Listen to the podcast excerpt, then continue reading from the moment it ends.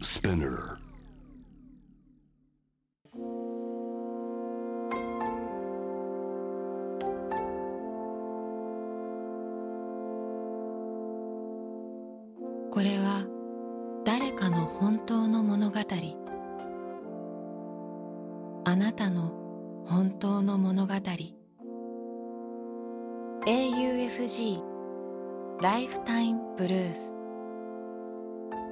This program is brought to you by au フィナンシャルグループ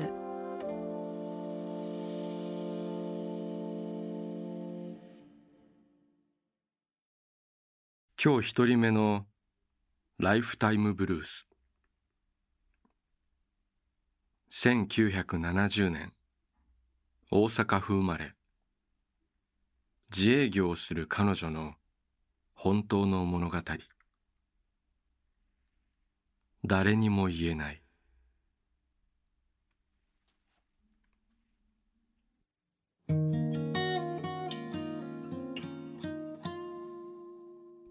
おばちゃん聞いてくれる？毎朝会う低学年の男の子。今日は珍しく向こうから話しかけてきた。私はボランティアで地域の小学生の登下校を見守る緑のおばさんをしている。どうしましたか？お腹痛くなっちゃった？食いしん坊の彼はよくお腹が痛くなると言っていたのでそう聞くと首を横に振りこう言った。あのね僕はねわからないんだけどねなんかね僕のね背中をねグーでねぐーっとね押し付けてくるんだよ。僕はね全然ねわからなかったよ。でもね何回も何回もねドンドンってね音もするんだよね。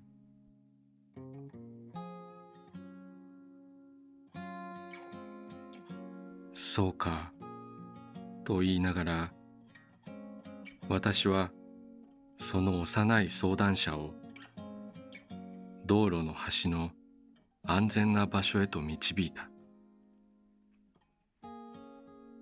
もう少し詳しく話を聞いてあげたいと思ったのだ。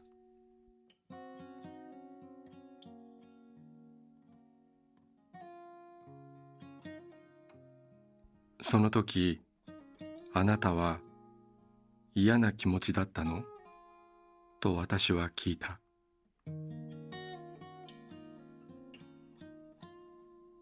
わからないよ。だって友達だからね。嫌になんかならないよ。でもねちょっと僕がなんか嫌だって言ってもね他の人とみんな笑っていてね。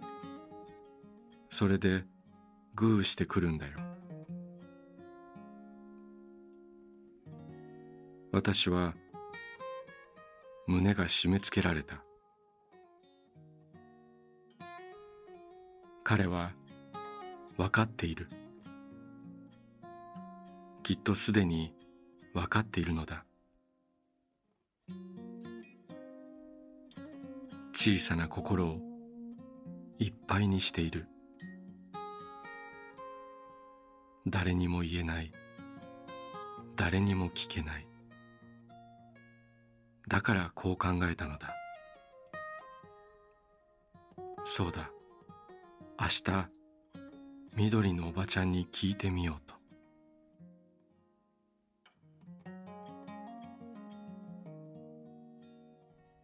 その翌日幼い相談者はいつも一緒にいる友達と仲良く楽しそうに投稿してきた。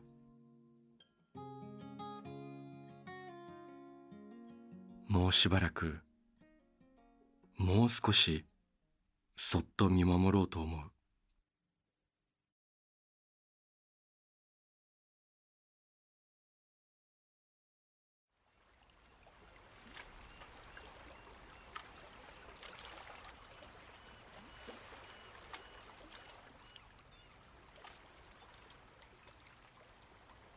息をするようにあなたの話を聞く。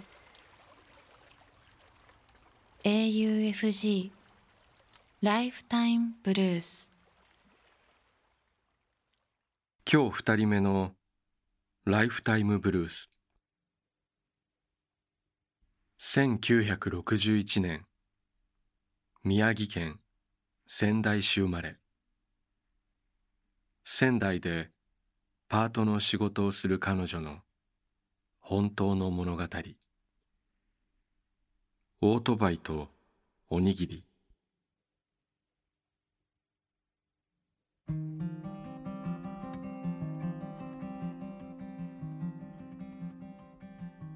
職場以外の場所へオートバイで出かけるとき母に告げる言葉はいつもちょっと行ってくる。だった。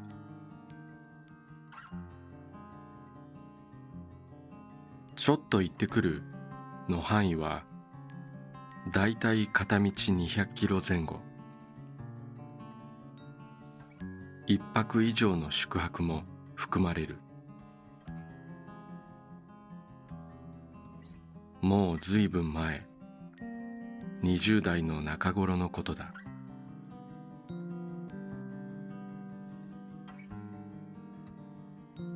オートバイに乗り始めて数年目のあの日も私はちょうどそんな風に家を出た。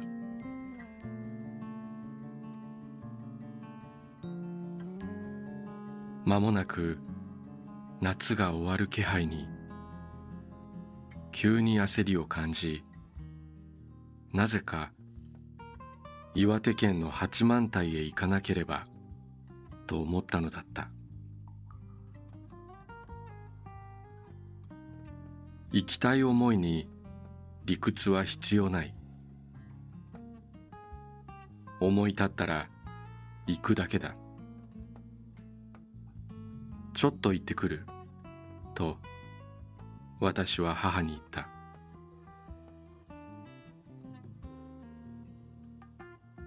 荷物はいつも多くはない。簡単な着替えとレインウェア。紙の地図。現金が少々。ガソリン代。食事代。宿代。公衆電話代。帰りの財布は。ほぼ空っぽになる。出発の日は曇りから雨。空模様に不安を感じながら国道4号線を北へ向かった。岩手県に入ってさらに北へ進み八幡平へと向かう道を探す頃には雨がぱらついてきた。その夜は八幡平の客の少ない国民宿舎に泊まった。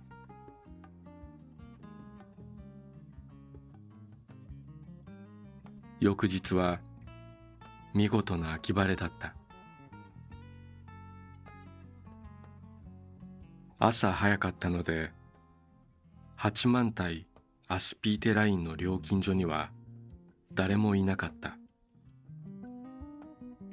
快晴のアスピーテライン。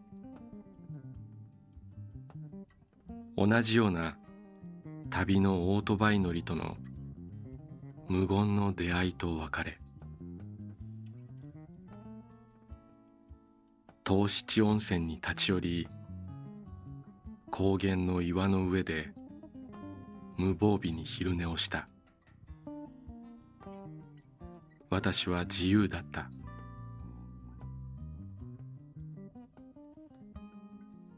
いつもそうだが帰りの記憶はほとんどない。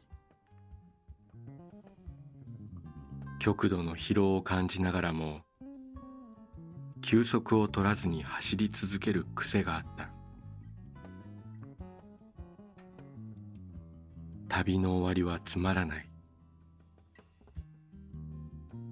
帰りたくない思いと一方で疲れから早く家に帰って休みたいという思いが交錯する。そして必ず家を出るとき見送ってくれた母親の姿が頭をよぎる。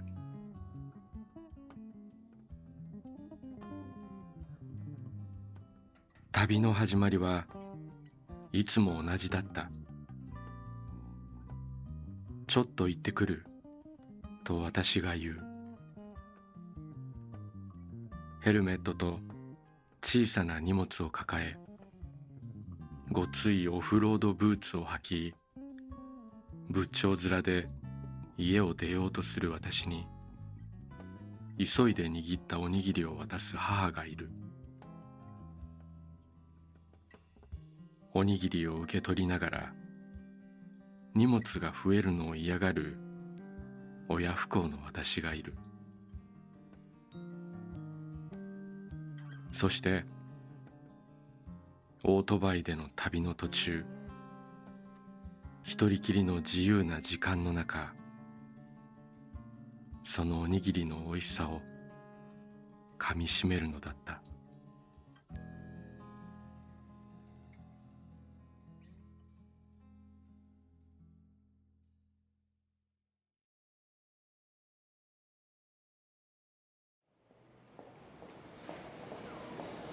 あなたの物語に耳を澄ます。AUFG ライフタイムブルース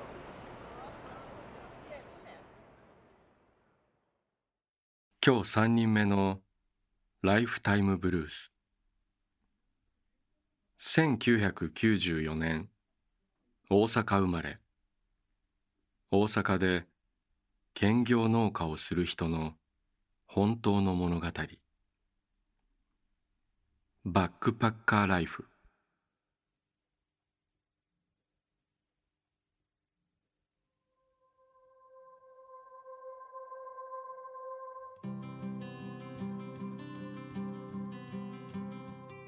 いわゆるバックパッカーとして国内外を旅しながら暮らしています。旅ではいいことも悪いこともあって自分の運を日々感じます。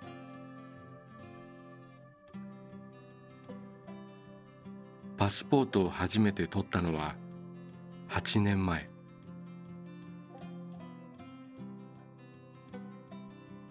2回目の旅先にはベトナム縦断を選びました。当時はベトナム行きの LCC がなく安く済ますために私は香港から中国を経由しバスを乗り継ぎながら移動しました。行きは27時間かけてなんとかベトナムに到着。ベトナムを陸路で移動しながら旅をして最後はホーチミンからハノイへ飛行機で飛び帰国することに。この時中国人ファミリーと仲良くなり英語が話せる子供を通訳係にしながら移動していました。一家が住むバスターミナルのある小さな村に着き私がバスを予約しようとすると満席と言われました。このままでは香港から日本へのフライトが間に合わない。けれど他の移動手段はない。おまけにこの町には宿もない中国人ファミリーは家に泊めてくれると言ってくれましたが途方に暮れていると後ろから若い男性が一人歩いてきて言いました「どうしたの?」と尋ねた彼は中国人ファミリーから事情を聞きこう言いました。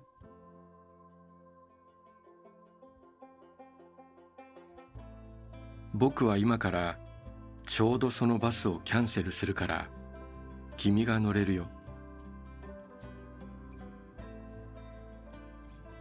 よかったよかったとその場にいたみんなで大喜び。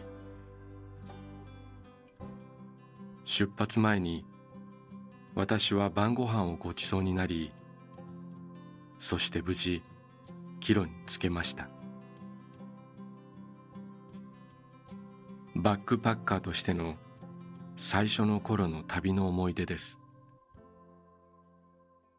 私はずっと今も荷物を背負い旅を続けています。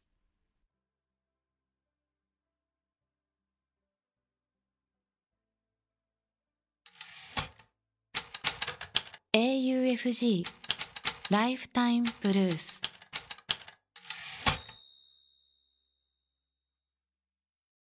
今日4人目のライフタイムブルース1988年栃木県生まれ。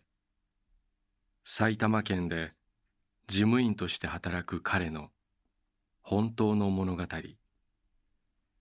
ダンサー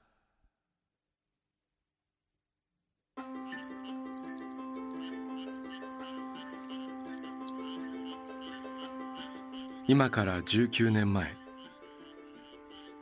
中学3年生の私が生徒会役員として文化祭の運営を行った時の話。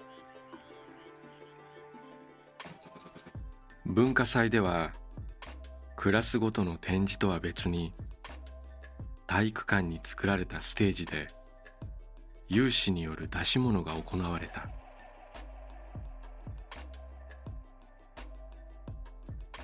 ジャンルはいろいろ。ロックバンドのライブ。当時流行していた男子シンクロのオマージュなど文化祭らしいものが並んだ。華やかな演目の中にシンプルにダンスと名付けられたものがあった。そのダンスのステージ。女の子が一人で登場した。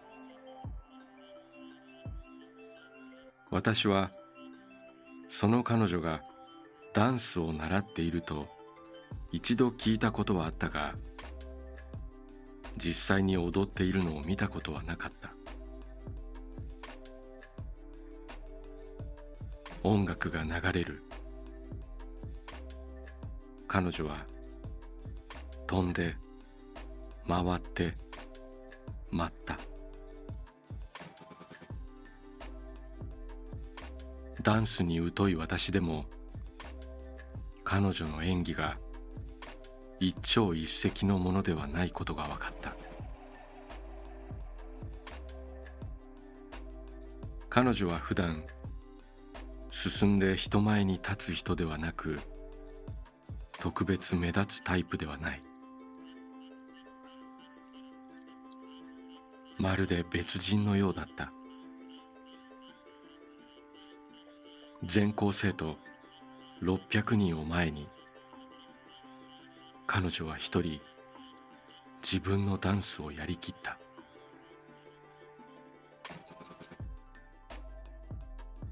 すべての演目終了後生徒たちの投票により最優秀賞を選ぶことになっていた。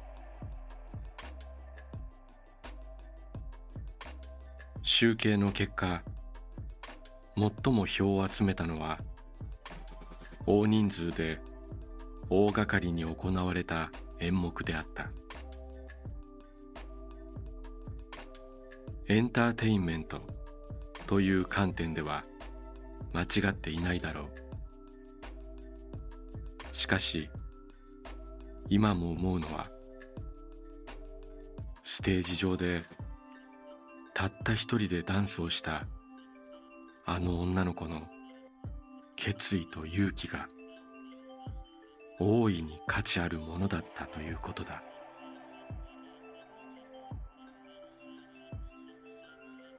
彼女とはさほど交流もなかった私が19年経った今でも時々彼女の孤軍奮闘を思い出す。彼女のダンスはそれほどまでに印象的だった。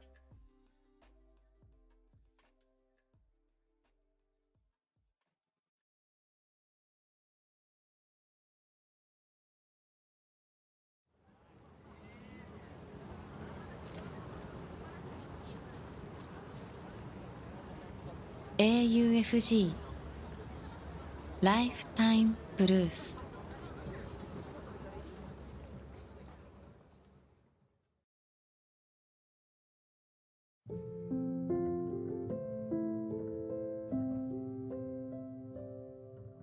小田切城のナビゲートでお送りしてきました。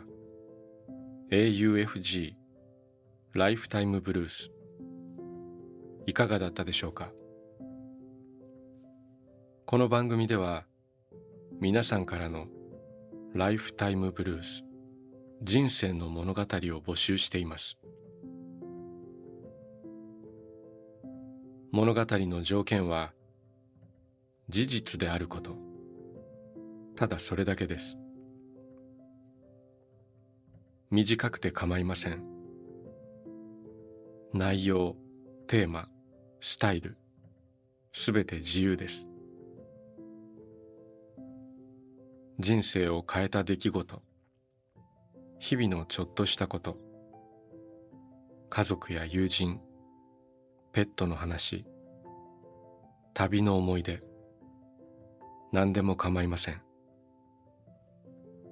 あなたがこれはちょっと紙に残しておきたいなと思うことを。番組ホームページの投稿欄に書いて送信してください。今まで物語なんて書いたことがないという人も心配はいりません。LINE やメールをするように気軽に書いてみてください。送られた物語は必ずすべて目を通します。そして皆さんからの物語を毎週番組で紹介します。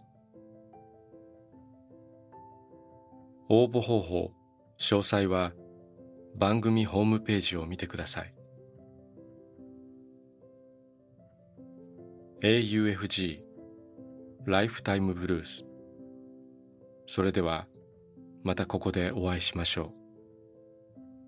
小田切ジョーでした。